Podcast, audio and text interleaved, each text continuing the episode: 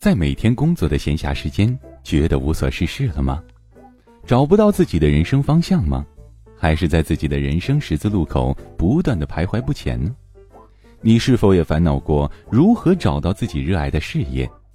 你的人生有什么可能？你更尊敬哪一种人？你为什么而工作呢？朋友，谨以此文送给在苦难中的你，在装睡的你，怕走弯路的你，送给不完美的你，爱自由的你，追寻生命意义的你。感谢您倾听由古典编写、叶痕播讲、由喜马拉雅出品的《你的生命有什么可能》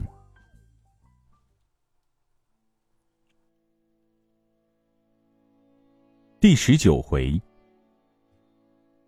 而内功则恰恰相反：一，稳重前行，内职业生涯呈现 U 型。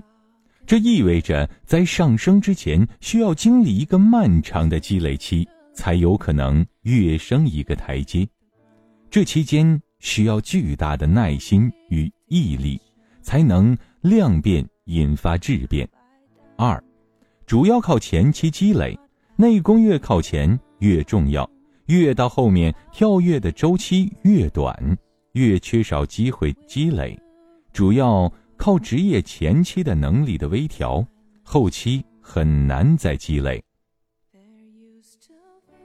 这两个特性结合，使成功人士的内功修炼往往显得厚重而无趣，理所应当。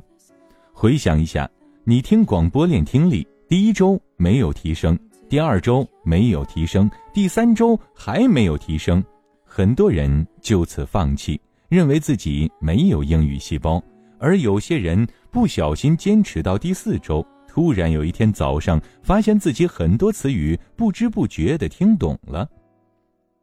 真正的英语学习者都有这样的经历：坚持很久，突然上了一个台阶。你不是没有英语细胞，而是不懂得生涯发展的规律。演讲、太极、咨询、冥想。看财报，大部分内职业生涯的高手都体会过这种漫长的平台期后突然跃升的快乐。这也是为什么大部分的成功学故事只会告诉你这个人遇到什么机遇，不告诉你为什么机遇只垂青他，只告诉你他有多激扬潇洒，不告诉你他有多厚重坚实，只告诉你他收获多少。不告诉你，他付出更多。一种可能是，如果告诉你，你就不上他的课了。这过程可真比努力就能成功难一万倍，也不好玩一万倍。另一种可能是，他们也把自己催眠了，无法透过闪闪发光的外职业生涯，看到背后那条真正坚实有力的内职业生涯线。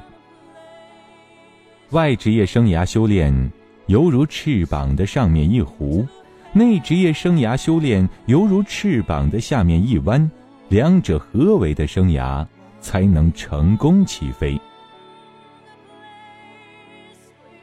好东西就是聪明人下的笨功夫。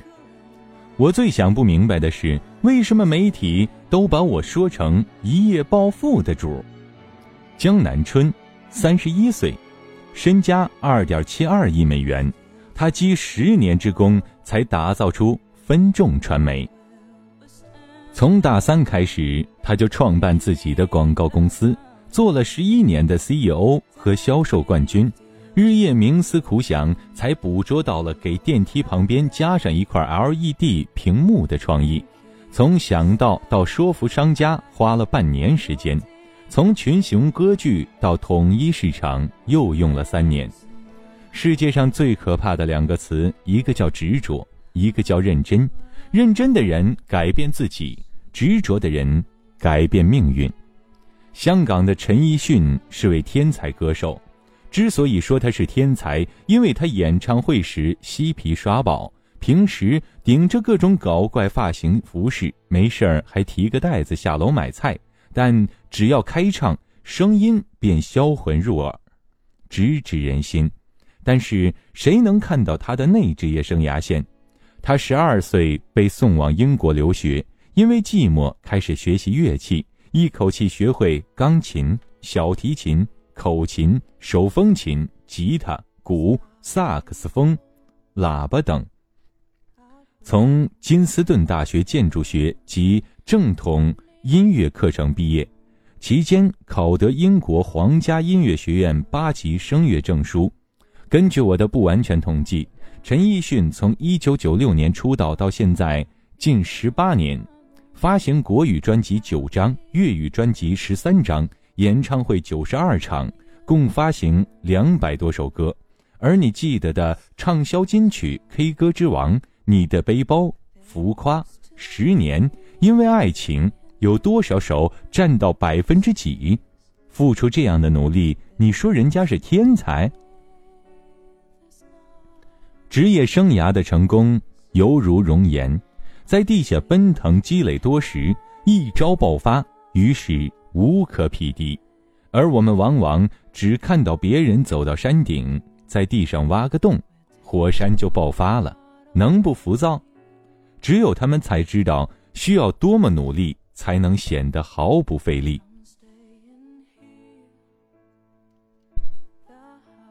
职业生涯的内功。与外功，当我们能看到辉煌背后的付出时，就可以把这个思考推进一步：内外职业生涯之间到底是什么关系？一，内职业是外职业的前提，内职业生涯带动外职业生涯。假设有两个人，小明和小强，小强更关注内职业生涯，而小明这个永远的反派更关注外职业生涯。他们同时进入一家公司，接手同样难度的任务。企业按照小强的职位，给他一个难度为十分的任务。由于小强的内职业发展快于外职业生涯，他能做到十二分。企业尝到甜头，于是尝试给他二十分的任务，而他的能力发展到可以回馈二十四分，于是企业决定给他一个五十分难度的职位。而小强的外职业生涯比内职业生涯发展要快。当企业也给他一个十分的任务的时候，他觉得自己的能力被低估了，他应该做一些更大的事情。于是他心不在焉地做出八分。企业看到十分的难度做不到，于是主动下调到六分。小明彻底觉得自己被愚弄了，于是回报了四分。最后，企业只好给他四分的职位了。希望得到明确的职场目标和许诺，才开始学习。这种不主动是职场新人常犯的毛病。无论是职业还是商业，都是一门先给后得的艺术。而越是大的越生，需要给的就越多；越是完美的商业模式，就需要越长的回报。这需要源源不断的内职业发展来支持。同样的问题。出在大学生求职之中，大学生求职有个常见误区，太过于关注待遇，一个月多少钱，多久会涨工资，有员工宿舍吗？有免费 WiFi 吗？有带薪年假吗？如果我工作不够一年，有探亲假吗？很多 HR 隐隐约约的反感，却说不出个所以然来。其实这是注意力太放在外职业生涯的表现。一个过于关注外功的人，往往看不到内功的发展。即使刚开始能够胜任，也会在一段时间的发展后败下阵来。相比之下，职场更加喜欢专注于内职业生涯的人。这些人更加关注的是，将来谁来带我，与谁共事，有什么项目可以做，这个职位都需要什么能力，我能从哪里学到。持续的关注这些问题，会让你的职场竞争力不断上升，发展力度坚挺，路途一帆风顺。即使这企业不给你机会，你也会像袋子里面的锥子，总有人会给你机会。所以在企业中，不管你处于何等职位，请务必保证你的内职业比外职业强一些，这样你才有持续上升的能力。亲爱的听众朋友，您现在正在收听到的是由喜马拉雅出品的《你的生命有什么可能》，本文作者古典播讲叶之痕。二，外职业生涯超前，外职业生涯远远超前于内职业生涯，就如企业的支出常年远大于收入，这是件危险的事情。当外生涯微微超前内生涯的时候，很多人感到的是明确的目标和动力。这一般会发生在进入新的职位半年之内。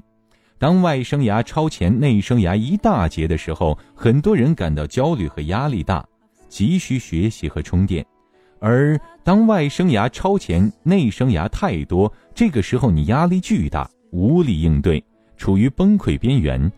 很多快速成长的公司或部门会出现这种情况，这时候你应该重新调整一下自己的外职业定位，或者停下来，把提高内生涯作为首要大事。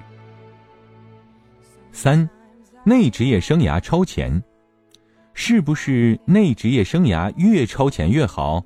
也不尽然。如果那样，大家应该坚持读到博士后才开始工作，这显然行不通。原因有两个：首先，内职业生涯需要外职业生涯的指导，只有定期了解企业和行业需要什么样的人，才有可能方向正确的培养自己的内功。其次，内职业生涯的套现往往会吸引来很多资源，而资源会重新导入内职业生涯，形成下一轮的职业发展高潮。想想扎克伯格的职业发展经历。他懂得定期套现自己的内职业生涯，他的编程能力化成了 FaceMash 网站，这个网站让他有了参与更多网站编写的机会，而这个机会又让他孕育出 Facebook。所以，较好的状态，内职业生涯保持超前外职业生涯一步，这样的状态最舒心。内职业生涯超前一大段时。你会容易出现职业怠倦，比较虐心，觉得无趣，打不起精神，觉得没有价值感。而当内职业生涯超前太多，这是企业和你的双输。你真的应该认真思考这一点。你就会想：为什么企业看不到我的能力？到底是我的问题，还是企业的问题？如果是前者，你需要认真的思考一下自我营销的话题；如果是后者，你真的应该动心。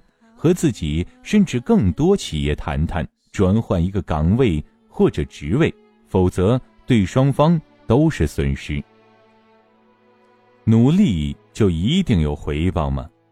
在前面几篇文章中，我们探讨了如何努力套现内外职业生涯。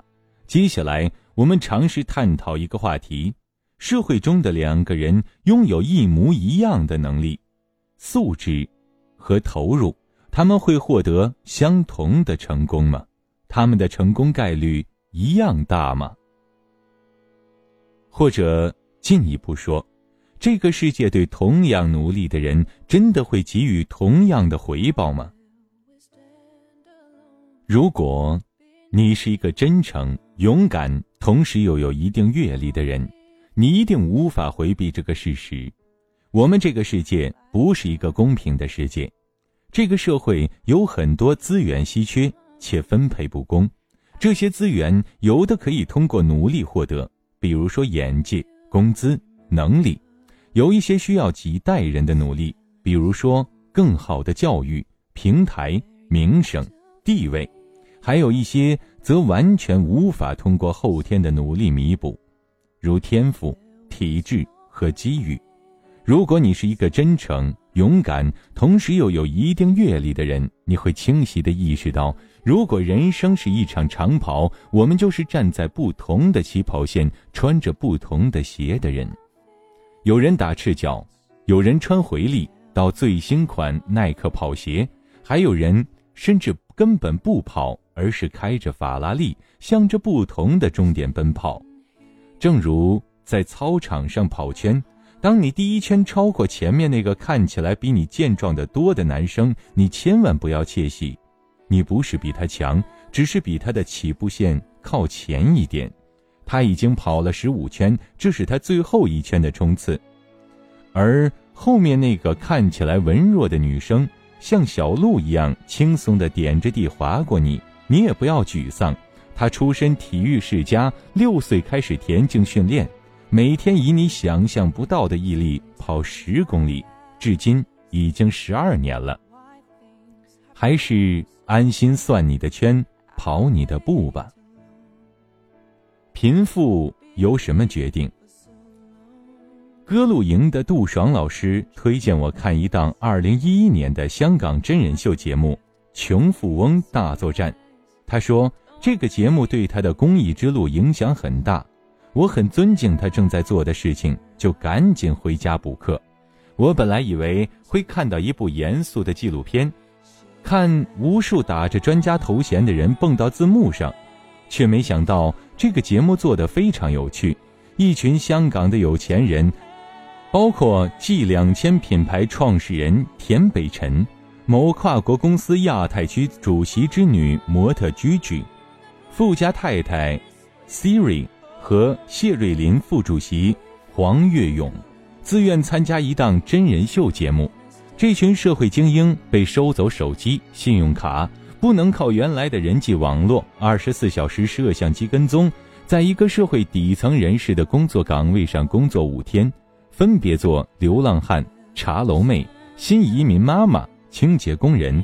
他们要感受低收入家庭如何在三顿饭生存线上耗尽心思，体验流浪汉怎么在晚上找到一个栖身之地。他们。要用五天的时间去思考和回答一个问题：贫富由谁来决定？A. 靠双手；B. 命中注定。之前他们都把自己的成功归功于 A，他们都认为今天的成功是自己亲手一点一点做出来的。田北辰，新民党副主席，哈佛大学 MBA，读心市场竞争与弱肉强食。他在开始时对自己很有信心，说：“如果有斗志，弱者也可以变强者。”五天的艰辛在此不表，你可以自己搜索来看。真正有趣的是他们的答案。在五天的穷困生活中，这些商界高材生和名门贵族无一能凭自己的能力翻身，他们也看不到任何的希望。五天以后，四个本来想证明自己的成功是通过智慧和努力获得的富人，全都改变了主意，急切的想要结束这段生活。富家太太被分到了一个从内地到香港的妈妈家帮忙。这个家庭有一个和他女儿年龄相近的女儿海平。富家太太的女儿的理想是写书赚钱。当节目组问海平她的梦想时，她回答是当医生，因为能赚大钱。节目组继续问：“你觉得你父母可以供养你成为一个医生吗？”海平笑笑说：“应该不行吧。”富家太太的女儿从小坐飞机环游世界，而海平连地铁都不会搭。富太太说。起跑线相距很远，如果他们在跑一百米比赛，我相信我女儿的起跑线是在二百米。这让我想起一个有名的帖子：我花了十八年才能和你在一起喝咖啡。G 两千品牌创始人田北辰参与体验的角色是流浪汉，他在街头流离失所了三天，终于找到一份工作，不到一天就被开除了。流浪者的生活不是像削铅笔那样慢慢削尖，而是慢慢钝了、断了，最后剩下的只有笔头的橡皮了。流浪者不说改善生活，就是维持生活，也得每天每天不停的工作。人的意志可能就在其中慢慢消磨掉，就算有机会，也未必有信心去挑战原有的状态。我知道自己是在做一个真人秀，有五天的期限，但是对其他人来说可能没有期限。讲完这段，他哭了。最后，这些精英与富人一致投票，答案是 B。无论是他们的商学院知识、斗志、商业模式，还是精英思维，都无法让他们抵御贫困起跑线带来的绝望。今天，如果你把那些成功人士拉到社会底层，也许有三分之一的人永远无法回到原位，还有三分之一的人甚至不及他看不上的穷人。富贵靠什么？努力只占一小部分，命运比努力要重要的多。请尊敬你身边的穷人们，他们也许不比你懒惰，不比你无能，仅仅是因为命运的安排而活得不如你光鲜。如果你陷入过命运的深渊，你也一定能体会他们的绝望。如果他们活得比你差，请理解他们的窘困，感恩自己的幸运。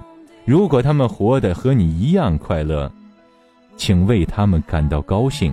如果他们活得比你还要好，请学习他们的智慧。他们用比你少的资源换回来比你多的快乐。如果你帮不了他们，至少还他们以敬意。简爱对庄园主罗切斯特说的话，我也替穷人说给富人听。你以为我矮小、卑微、不美，我就没有心、没有灵魂吗？如果上帝给我点美貌和一些财富，我也会让你难以离开我，就像我现在难以离开你一样。我不是凭借习俗常规，甚至也不是肉体在这里与你对话，我凭借我的灵魂与你的灵魂对话，就像有一天我们死去，一同站在上帝面前，彼此平等，就像我们原本那样。亲爱的听众朋友，感谢您收听由喜马拉雅出品的《你的生命有什么可能》。今天的节目就播讲到这里。想要收听更多精彩内容，欢迎下载喜马拉雅手机客户端。亲爱的朋友们，我们下期节目再见。